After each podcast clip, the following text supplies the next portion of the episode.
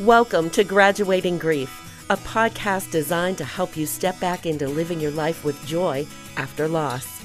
If you're ready to move from surviving to thriving, you've come to the right place. Here's your host and inspirationista, Sherry Dunlevy. Hi, everyone. Sherry Dunlevy, your inspirationista. And today we're going to be talking about grief in a whole new way. Some of you who have been following my journey know that in a, another life, I was a television news anchor and reporter and uh, left that career shortly after the death of our son, Brandon. It was a very challenging time in my life. Uh, grieving in front of the public eye. And so I thought, wow, this would be an interesting discussion with maybe someone else who has gone through it. And I've actually found a few other people who have gone through it, and they've been so kind as to uh, join me on the podcast. And, and my first guest in this series is uh, a dear friend of mine that I met way back when. We're not going to say how many years ago it was, but his uh, name is Ron Corning, and uh, currently he is in Dallas, Texas. He's been there for quite some time, has quite a resume in the broadcasting world, and has a couple of grief stories that uh, he is going to share with us. So, first of all, I want to welcome you, Ron, for spending time with us today. I'm happy to be here, Sherry, and, and I appreciate you sharing your story, your journey, and, and doing the outreach that you do to help so many other people with a topic that, for whatever reason, we don't quite delve into enough. We're not transparent enough about it. And, it, and yet it's probably the most common shared experience among, among those of us, regardless of our differences, I think. Right. And yeah, and I think that, you know, back when we knew each other, um, when we, we got to know each other, we were so young that it wasn't even on our radar. No. You know, and as you age, um, you know, people die.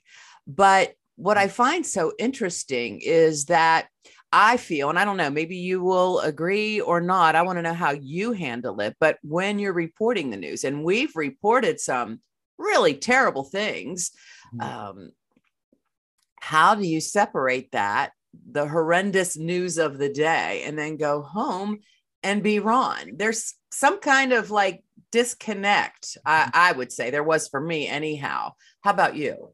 Well, it's interesting because I believe that part of my calling for this business was to be able to identify with people and their stories. And I brought much of my personal experience to the job, and that was experiencing loss at a young age, at five years old, when my grandfather, who had taken great part in raising me to that point, died suddenly on a Tuesday afternoon when I was five years old.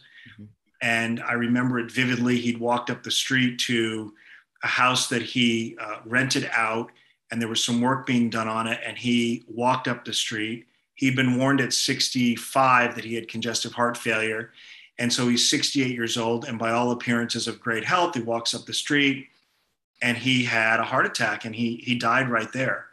And I, my mother will tell you, would have told you, she's since passed, that she went through some soul searching to determine at five years old should I be part of the visitation? Was this my beginning of understanding what loss and grief was? And the truth is, the moment she came into the house after I'd heard the sirens and she was emotional, I kept saying, Is it Papa? Is it Papa? Is he gone? Now, where did I come up with that notion at five years old that he could be gone in that way? But I just knew inherently what death was. It was very interesting. And I sort of lived with that early loss and coming to terms with it and brought a lot of that identif- identifying with loss and grief to the stories that I told. Mm-hmm. But at the same time, it wasn't until I was much older in 2016 that a friend of mine died tragically.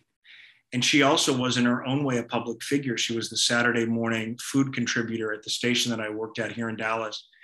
And with social media and the news of it spreading so quickly and people knowing how close we were, I found myself on the air the Monday morning after learning she had she had died. She'd been murdered in a very tragic way.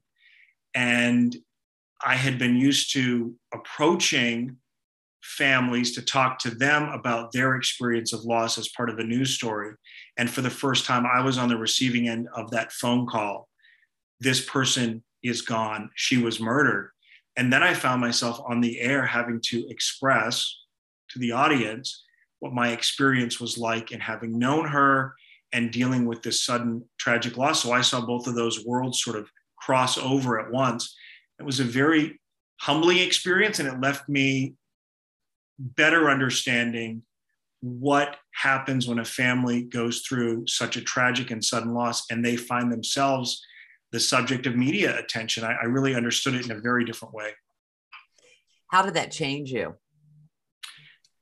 Well, I think all of those experiences just help us um, be more empathetic mm-hmm. and understanding. And probably, you know, it's been many, many years since I've found myself directly in that position of being the unknown or maybe semi known reporter who knocks on a door and tries to take a tactful approach to ask somebody to speak about something that is maybe even unspeakable. And I, I feel like it's just left me even questioning the merit of, of some of that reporting early on in my career and wondering um, and almost guilty that I was part of it in, in a way. But having said that, I will also say I always felt like I did I did them justice. Right. I, I feel that way too.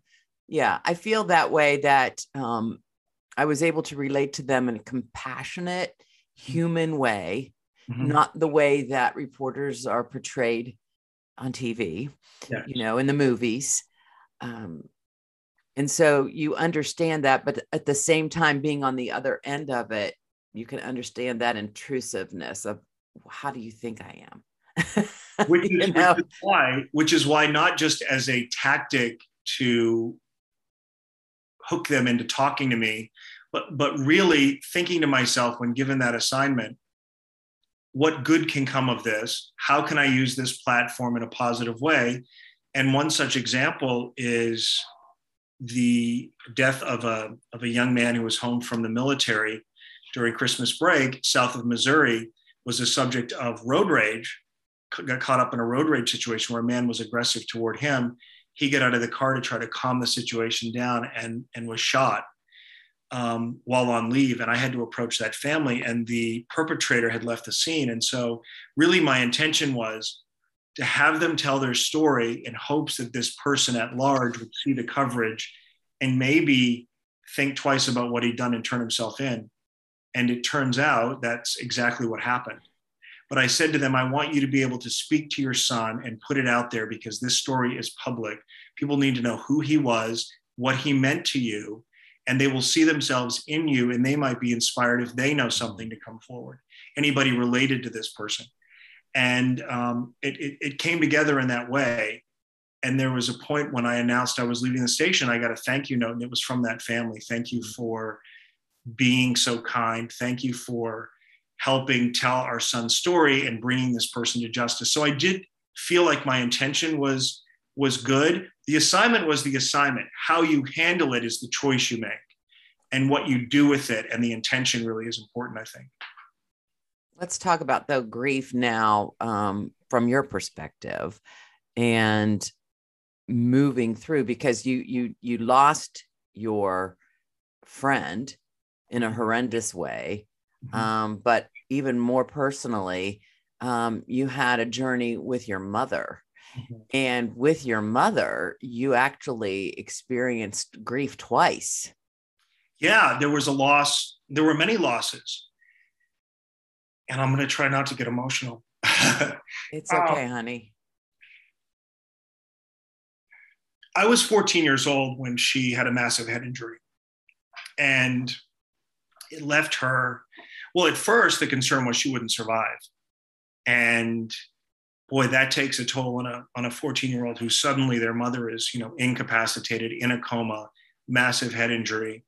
Um, we were visiting my uncle three hours from home in the middle of February, uh, 1986, and she was 39 years old. She got up to use the bathroom and she took a wrong turn in the uh, on this in this ranch style home that had a full basement, and the basement stairs were open and carpeted to a finished basement and we don't know if she reached for a light switch to turn the hall light on or took a wrong turn, but she ended up at the bottom of those stairs and was probably there for a solid hour before my uncle found her. And he knew immediately that it was pretty, pretty serious. She was unconscious and labored breathing. And I was awakened to um, flashing lights outside the peephole basement windows where I was sleeping, just uh, outside that bedroom doors where she had landed. I didn't hear her fall.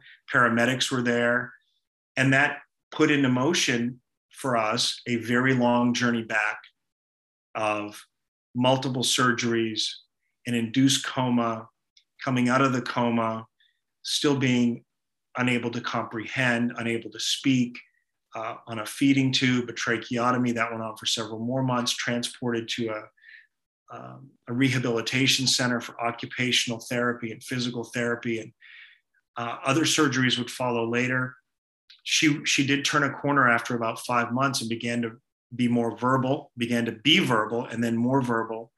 And then beyond that, really defied the odds in many ways. So we were left with this interesting proposition, and that is finding joy and finding the miracle born out of this tragedy, while also wondering, well, why did this have to happen in the first place? Why am I counting blessings related to something that was anything but a blessing and a misfortune and shouldn't have happened in the first place. So as a teenager, I dealt with that a lot. And I thought I reconciled it by saying it could have been worse. As, as I made more memories with her, mm-hmm. there was a time when I would say to myself in my head, I remember before the, you know, I would have a, a joyous memory of the two of us, and it would always be before the accident. And then I began to reminisce about years later about uh, our lives, and I wouldn't be able to distinguish was that before the accident or after the accident, which is really a milestone. Yes. Lines began to be blurred. So I knew that who she was, the soul and heart of who she was, was not lost. And you could find happiness and peace in that. And yet, when she passed away in January of 2020, after having spent five years in a nursing home, she was 73 when she passed away um, the totality of the loss and the trajectory of her life really hit me hard.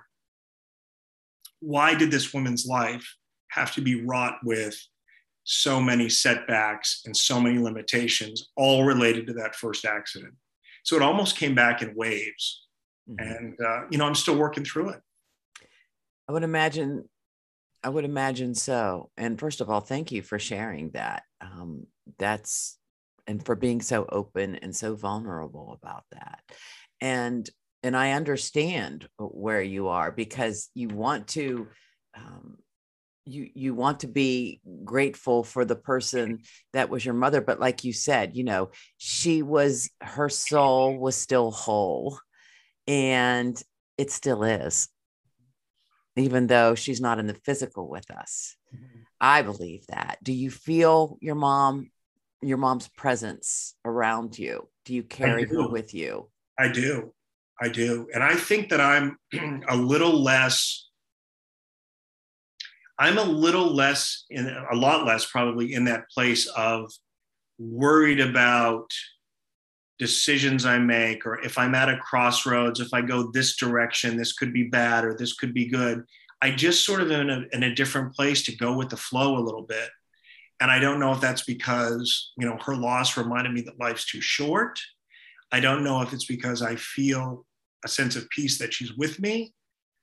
Um, or I may weigh some of what I can consider issues and problems against the life she lived and realize that, you know, even when I'm at a crossroads and I feel like I've got a difficult decision to make, at least I'm in a position to make decisions to do A or do B. And there were many times in her life she could only do what she could do. Wow. yeah. So it, it looks like you've, I mean, it sounds like you've done a lot of contemplating through this. Mm-hmm. And so let me ask you this because you have a choice. And I think in grief, we always have a choice.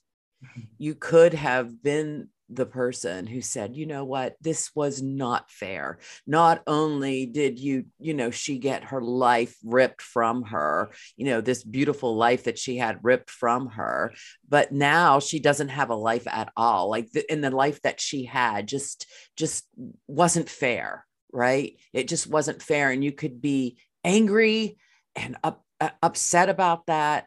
Um, and, and, and pitched a tent there and rightly so mm-hmm. because it was unfair and she was shortchanged in a lot of ways, right? Um, and your anger would be justified, but it doesn't sound like that's where you're living. It sounds like you're choosing differently. It doesn't, it, you may visit there from time to time, but what is keeping you from staying there? What choices are you making that is moving you in the direction of hope, healing, and light? Yeah. Well, I can tell you, I think it's just living and and doing what you can do and as much as you can do. And in my case, um, the more I forged ahead in my career, the more I was able to help create for her experiences. One of which, for example, when she reached a difficult time in her life in 1999, I knew she needed a reboot. I knew she needed to reset. I knew she needed some guidance and some help. She'd split from my dad. She'd she'd had a, an injury where she'd uh, you know broken her shoulder and that needed to heal, and she needed some help she couldn't get in her small hometown. And I coordinated at you know 28 years old her to live in Seattle for six months in her own assisted living apartment. I set it up. I worked it out. And out of that, we had so much amazing quality time together where she saw insight into my world and my life that she otherwise wouldn't have had. She went back home. She was better for it for a longer period of time. She knew it. She thanked me for it. Um, and so, how could I mire myself in some kind of woe is me when A, she's the one really dealing with the life change. I'm collateral damage. That's true. I'm a victim in my own way, but she's really at the core of loss, right? Mm-hmm. And so, if I can facilitate new experiences, new memories, and appreciate every moment, knowing that I have her as opposed to not having her, um, that enriches both of us. What was your mom's name? Joan. Joan.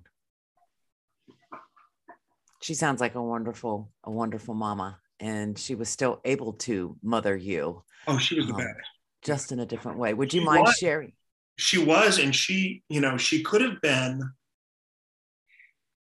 she could have been so selfish and rightfully so in that she had to get on her feet. She had to learn how to walk and talk and read and write all over again and reclaim her life. And there's so much that early on she wasn't able to do. And you know motherhood was not something lost on her it was the first thing to come back, if if if truth be known. And she still had a sixth sense about me. As much as she would be, you know, working toward goals of walking, writing, she would look at me in high school and say, What's wrong? What's happening?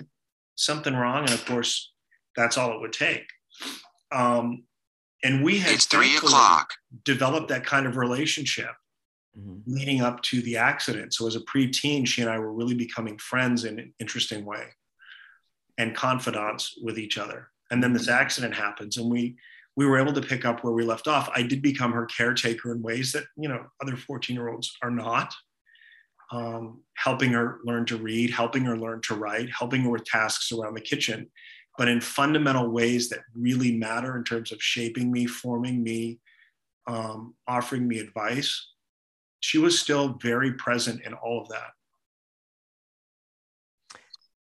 How did all that change you and how did it form you into the man that you are today? I would imagine it made you very independent, it made you very strong, it made you an advocate of um, and understand other people's situations and troubles, and that you don't always realize what's going on in someone's life mm-hmm. and what they're going through. Um, those are just some of the things that come to mind to me, but you tell me.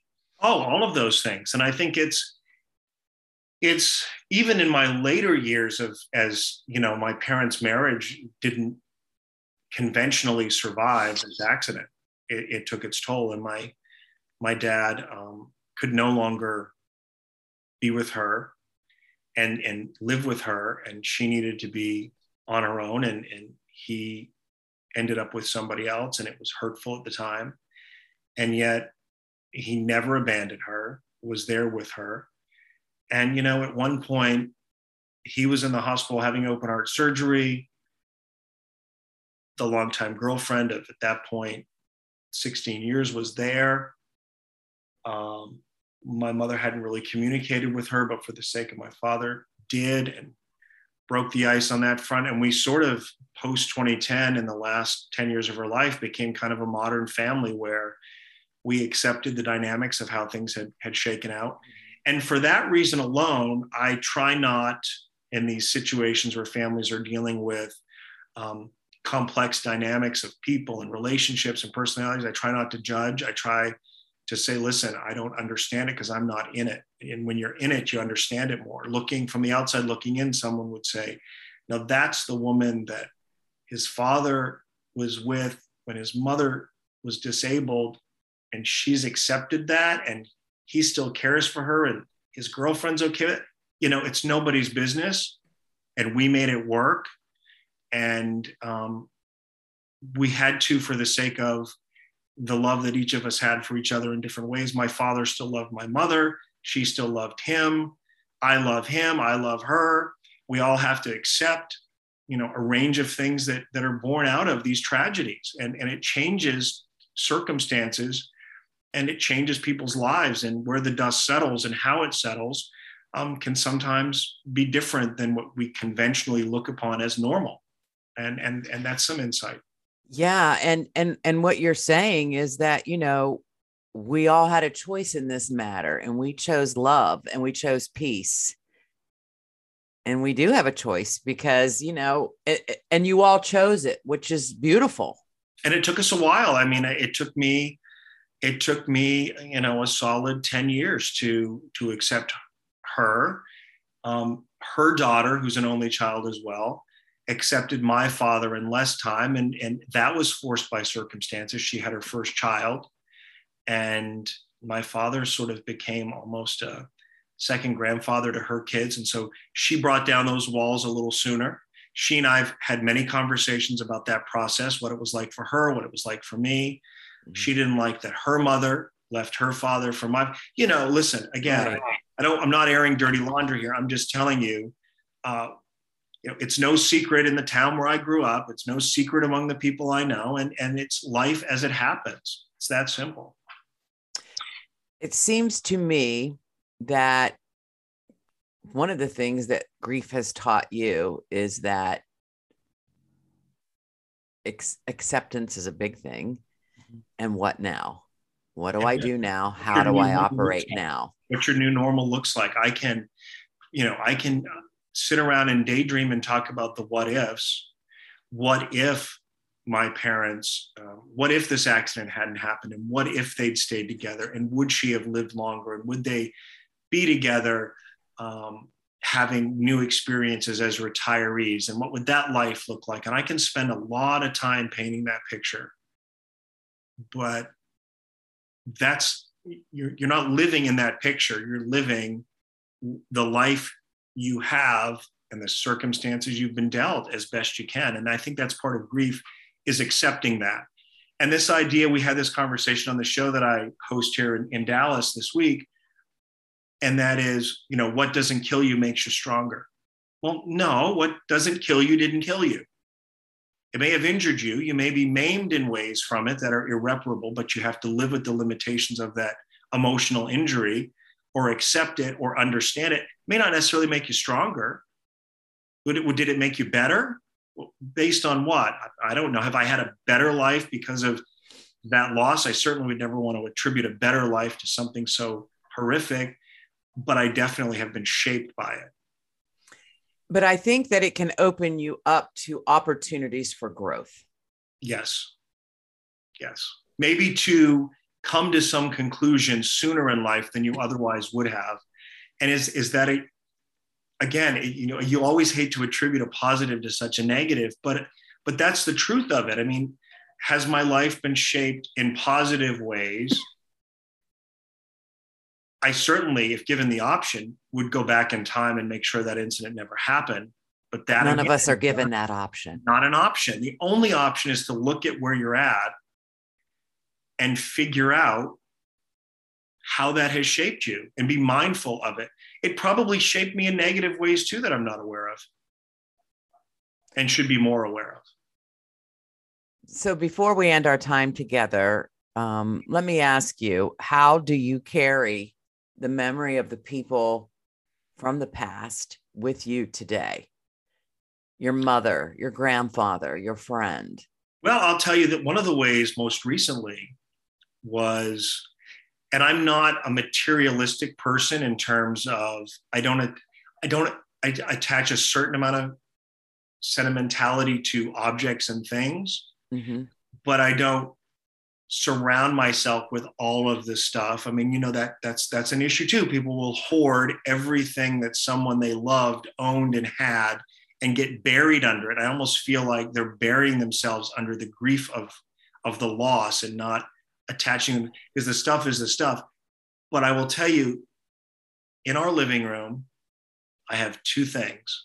I have my mother's stereo that my father bought her in 1963 that I grew up with and saw in only two other houses the house I grew up in and the house we moved into after my mother's accident.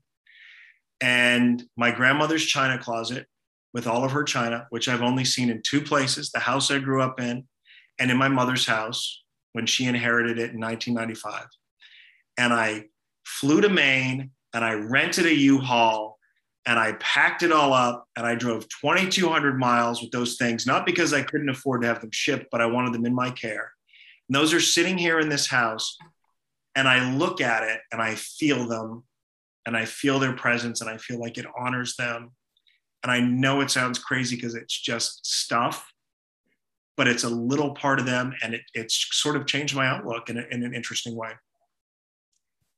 It kind of makes your house a full circle home. Yes, yes. And I've got, you know, my, I've got some kitchen utensils and a canister that says Joan's Kitchen because I renovated this house after I sold her house. And I feel like some of that went into this house and it is her house in a lot of ways. And I was inspired by, you know, how I cook and what I do by my grandmother, by my mother. So it's kind of a full circle thing. And she took so much pride in and loved her home so much that I wanted her to have a part of this. Beautiful story.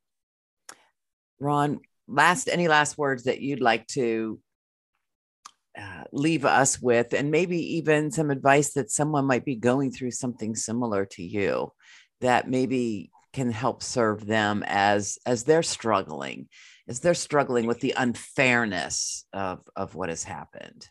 Well, it's something I learned from you actually, and it was during your, your visit on our show not too long ago.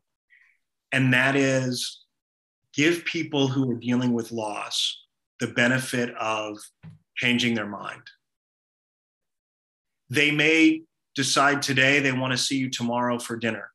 They may decide tomorrow at four they're not up for it. Mm-hmm. They may cancel. They may make other plans, meet them where they are, give them some grace and some and some latitude to, you know, change their mind because grief hits us all in different ways at different times and takes a toll on people differently. And being around people may be a good thing for their grief one day, and it may not be a good thing the next. So I learned that in, in, in great part from you. Wow, that is a full circle moment then. And I think it, did you not say that? Yes, I did. Yeah, yeah. I did say yeah. that. Yes. Well, thank you very much. So, thank you for opening your heart and I mean really being being open with your story and and your journey. It's going to help a lot of people and uh, I just am indebted to you. Thank you so much, my friend. Well, I was able to do it because you've created this platform where you make people feel like it's okay. Thank you for listening to the Graduating Grief podcast. For more information on the Graduating Grief community, workshops, and retreats, go to www.sherrydunlevy.com. If you like this podcast, please subscribe, rate, review, and share.